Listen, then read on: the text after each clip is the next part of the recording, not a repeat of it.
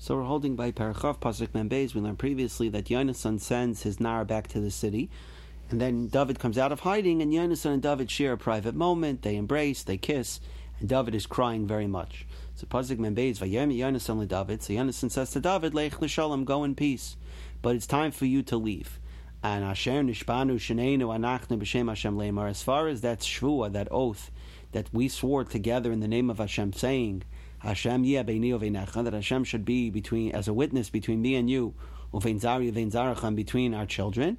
So that shvua ad oilam will remain in effect forever, even though we are going our separate ways. But I will continue to honor that shvua. That shvua will still uh, bind us together. So according to the Barbanel, Yonasan is telling David the reason why he's helping him. He's saying that I made a shvua, I am honoring that shvua now, and I will continue to honor that shvua even though we are going our separate ways. The Malbim says that in a sort of poetic way, Yonasan is telling David that even though they're taking leave of each other and going their separate ways, but spiritually they will still remain connected because Hashem will be between them. So space cannot keep them apart because Hashem will occupy that space and unite them together. And time will not keep them apart because their Shvua will continue ad oilam forever. So, in a poetic way, Yonasan is saying that space and time will not be able to keep them uh, from having a close relationship, uh, a continued close relationship together, even though they're physically they'll be apart. So Perichaf Aleph, Pasuk Aleph, Ayakam Ayelach. So David gets up and goes. Yonasan Bo'ir and Yonasan returns to the city. They go their separate ways.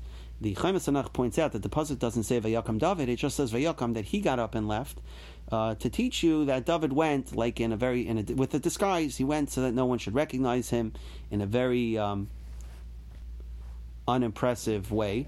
So again, so that he shouldn't attract attention.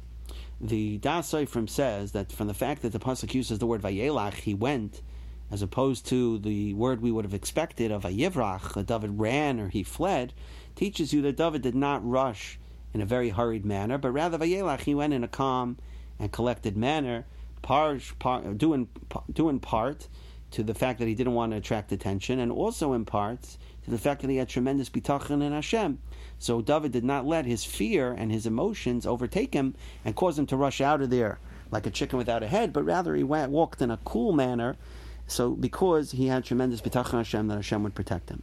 So Pasuk Beis Vayavid Vayavai David Noiv. David comes to the city of Noiv. Now Noiv was a city full of Kaihanim, and it was where the Mishkan was. After the Mishkan was destroyed in Shiloh, which was the same time that the Aaron was captured by the Plishtim and Eli died, the Plishtim at that time destroyed the Mishkan in Shiloh. So the new Mishkan was built in Noiv, where the um, where the karbanos were brought. And even though there was no Aaron, as as we learned, the Aaron when it was returned by the Plishtim after they captured it, they returned it. It went to Kiryas Yarim. But nevertheless, the Mishkan had the other kalim. It had the Shulchan. It had the Mizbechos, and so it very much functioned like a regular Mishkan, except for the fact that the Aron was not there.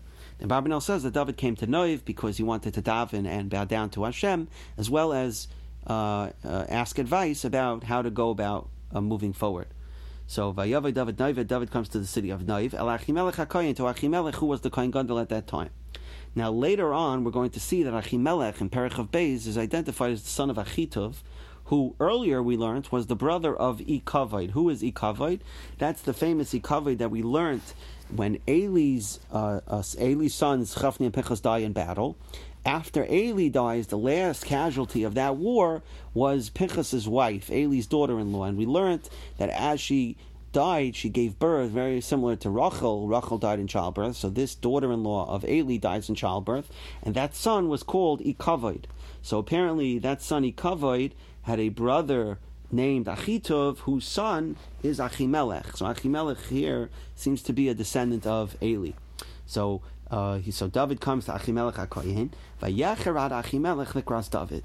So Achimelech hurries to David. Now Vayecherad normally means trembles, right? Vayecherad, so he trembled. But here the pasuk means he ran to David.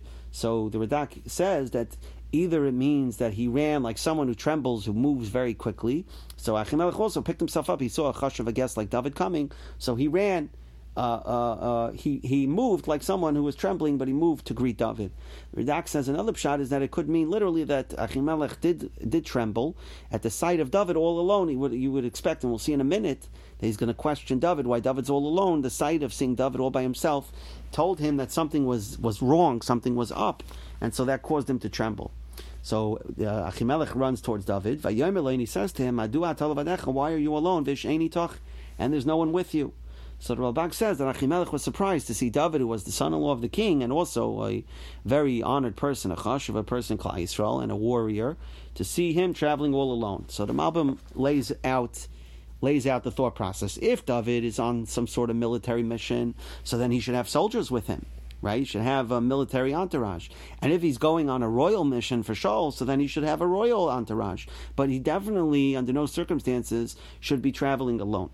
So Pasuk Gimel, so David now is obviously his life is at risk. So he comes up with a story. Vayomer David lachimelech. David says to Achimelech the kayin, Hamelech tivani davar. The king uh, sent me on a mission on a secret mission. And he said to me, Ishal yeda me'uma asadavar asher anochi asher tzivisicha. No one can know about the thing that I'm sending you and that which I commanded you. You're not allowed to tell anyone. That's on the Arim Yadati Amakain Pliny Almoini. So David says, I told the Na'arim, the attendants that accompanied me, to go wait in a secret place. In other words, even they are not allowed to accompany me, and they're in some hiding place. And that's why I'm entering the city alone, because I really did come with an entourage, but they are also in hiding. So the Barbanel explains here, like the redundant Lashon, where David says that no one can know that I sent you and I commanded you. The double lashon there. The Babinel says that Shaul, David saying, Shaul commanded me two things. He said, first of all, the thing that I that I'm sending you, the mission has to be a secret, and even the fact that I commanded you and I'm sending you on a mission, that has to be remain a secret as well. So no one can even know that you're on a secret mission for me. According to the Malbim, Asher Tzivisicha refers to the destination that David's going. That has to remain unknown. So the Malbim explains that David's David's story is that he's saying that the Na'arim, the attendants, are, are somewhere else. Even they are not allowed to know where David's ultimate destination is. So he's saying that, and their their secret hiding place has to remain a secret because if someone sees me going on this mission, he shouldn't be able to report back to the Na'arim where I went. So the Ralbag sort of ties it together. He says, What's with the whole mystery over here that David's on a secret mission? So he basically says that David wanted help, but he didn't want a lot of questions. So he basically said, The whole thing's one big mystery. Therefore, I can't answer any questions for you, but I need your help, and I'm on a secret mission for the king, so therefore, please help me.